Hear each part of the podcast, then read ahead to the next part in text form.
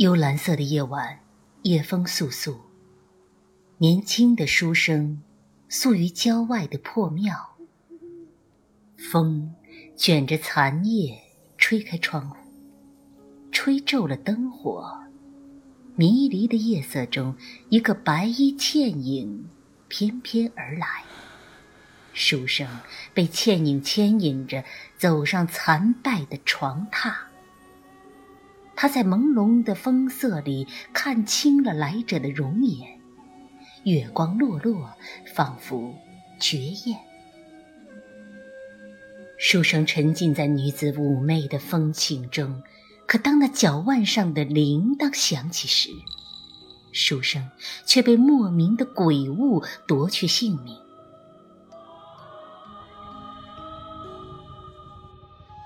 这是一九八七年徐克、程晓东版《倩女幽魂》的开篇。《聊斋志异》作为一部经典的古典文学作品，一直有很广大的受众群体。自问世以来，一直被创造性的改编成多种艺术形式。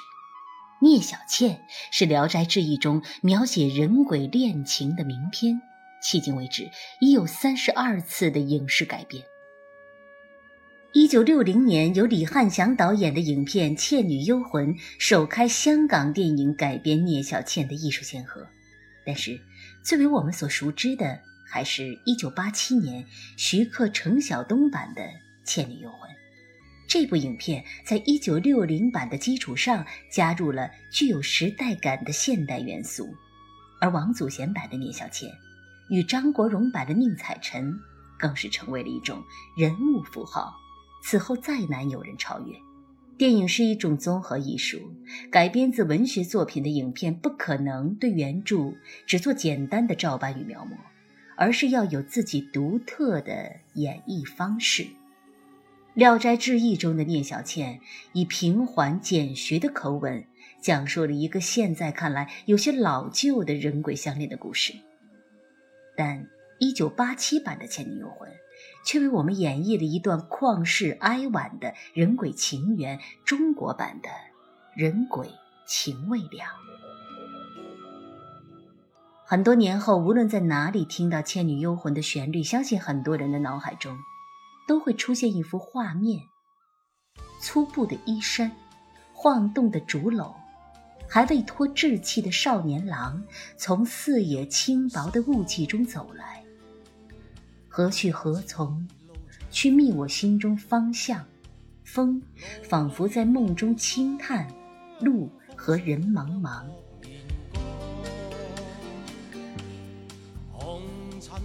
张国荣饰演的书生眉清目秀，可爱又懵懂。干硬的馒头，露脚趾头的布鞋，漏雨的破伞，这一系列喜剧元素的运用，更增添了书生的憨气。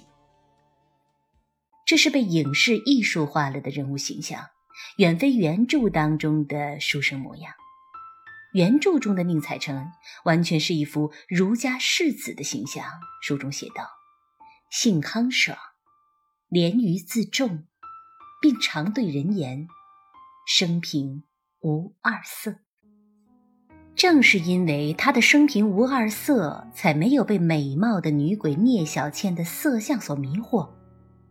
所以，当小倩深夜来访，对他说：“月夜不寐，愿休宴好。”这个时候，宁采臣先是正容劝解：“卿防勿意，我为人言，略已失足，廉耻道丧。”小倩还欲留恋时，宁采臣便呵斥道：“速去！”他冷酷地将小倩赶走。之后，小倩又留以黄金引诱，却被宁采臣扔出。他说：“非义之物，吾无囊驮。”小倩感叹道：“此汉当是铁石。”那么，原著中的宁采臣是一个深受儒家思想浸润的正统书生的形象。从文本的这些文字当中，我们可以看出宁采臣。不为色动，不为利诱，冷漠而刻板。但这样的儒家书生其实是不可爱的。所以电影版的宁采臣则是没有这种陈旧的迂腐气，他单纯懵懂，看见美丽的小倩自然是心生欢喜。可是面对小倩的引诱，他却又茫然无措，只知道用自己的真心去对待。不过，也正是这份难得的真挚，感动了小倩。聂小倩和其他《聊斋》故事当中的女鬼是完全不同的。她引诱书生，不是因为自己，更不是因为爱情，而是被迫。而那压迫她的人，便是原著中的老妇。影片中的树精老老，有人说聂小倩与老老之间的关系很像是俗世间的妓女与老鸨，只不过世俗的保姆是利用妓女来获取钱财，而树精姥姥则是利用小倩等众多女鬼来引诱男子，从而吸取男子的精气和生命。聂小倩在遇见宁采臣之前，可谓是阅人无数了。世间男子或好色，或好利，色与利，多是男子的催命符。聂小倩从未见过像宁采臣这般品性高洁的男子，但是在原著中，两个人的爱情趋势是平缓的，似乎少了那么一点荡气回肠的味道。所以，影片中将两者的爱情拉长，并加入了许多波折。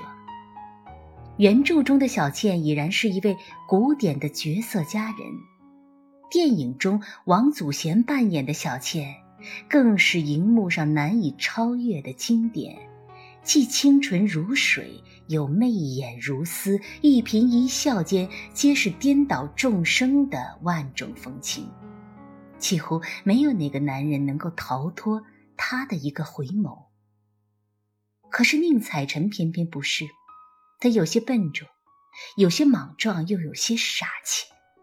他也喜欢眼前这个美丽的姑娘，只不过他的喜欢是源于心里的喜欢，和其他男人源于欲望的喜欢完全不同。他是从心底里想爱护这个女孩。所以在得知小倩有危险时，他总是会奋不顾身地跑回去，想用一己之力保护她。其实事实往往是适得其反。原著中的爱情有多隐忍克制，影片中的爱情就有多悱恻凄美。脑海中一直流淌着一幅画面。潮湿氤氲的夜色里，小倩带着宁采臣一起飞在半空里，水色盈盈间，一双璧人彼此凝视，眼眸中都含着最凉的月光，剔透的，似乎要将彼此融化。琴声引诱，欲试妒气，雨夜缠绵，大战树精，魔域抢亲。这一系列的波折，令小倩与宁采臣的爱情越来越深，而宁采臣也在这一般的经历中，终于成长为一个勇敢的男人。所以，于小倩而言，宁采臣的爱更像是一种救赎，令他摆脱了树妖的掌控，甚至黑山老妖的魔爪，令他的尸骨入土安宁，令他能够。再世为人。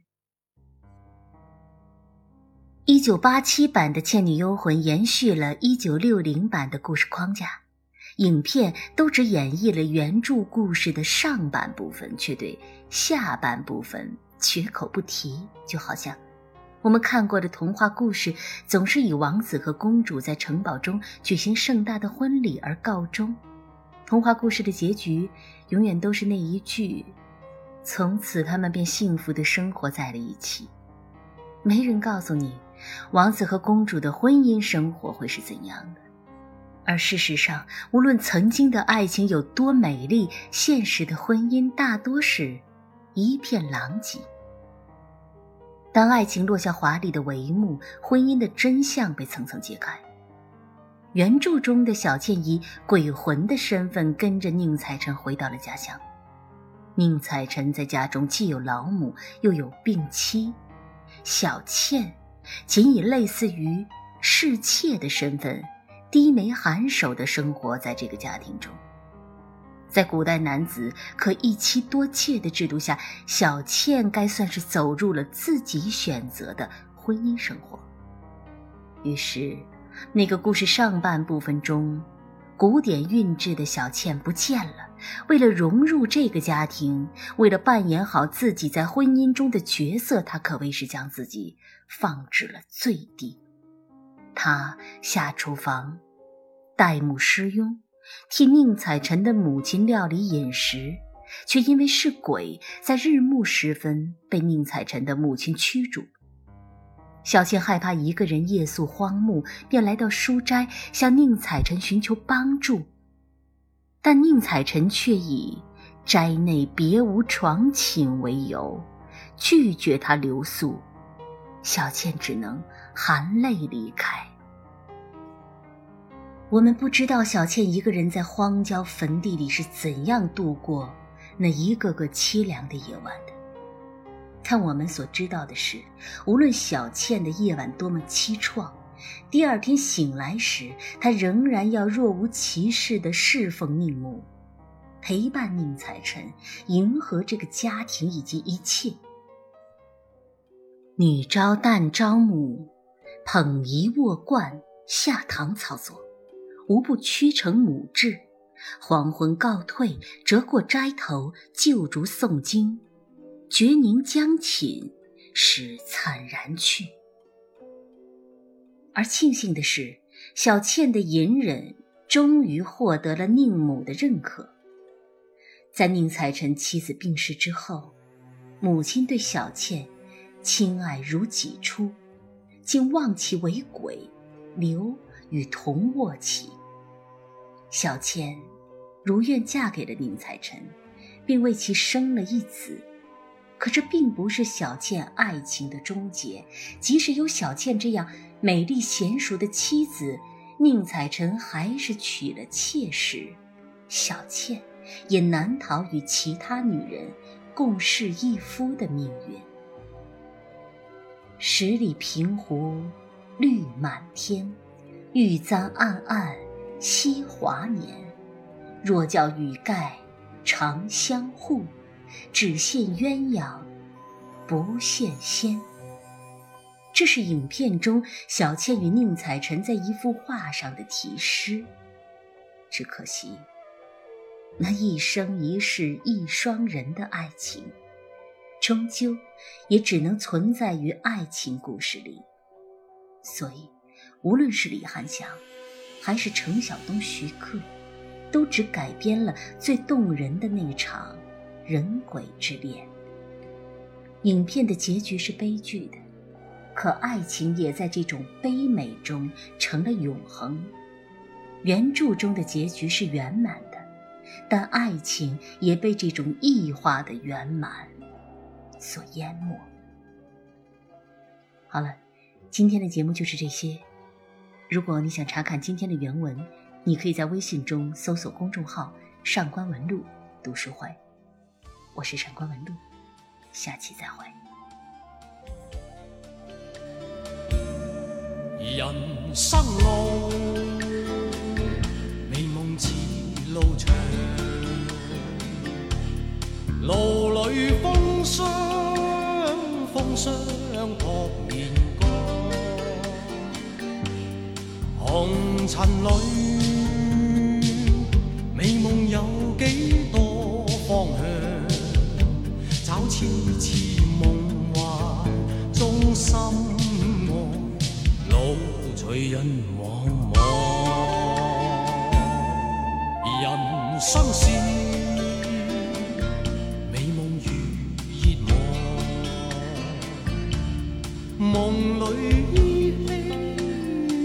有泪光，何从何去？去觅我心中方向。风仿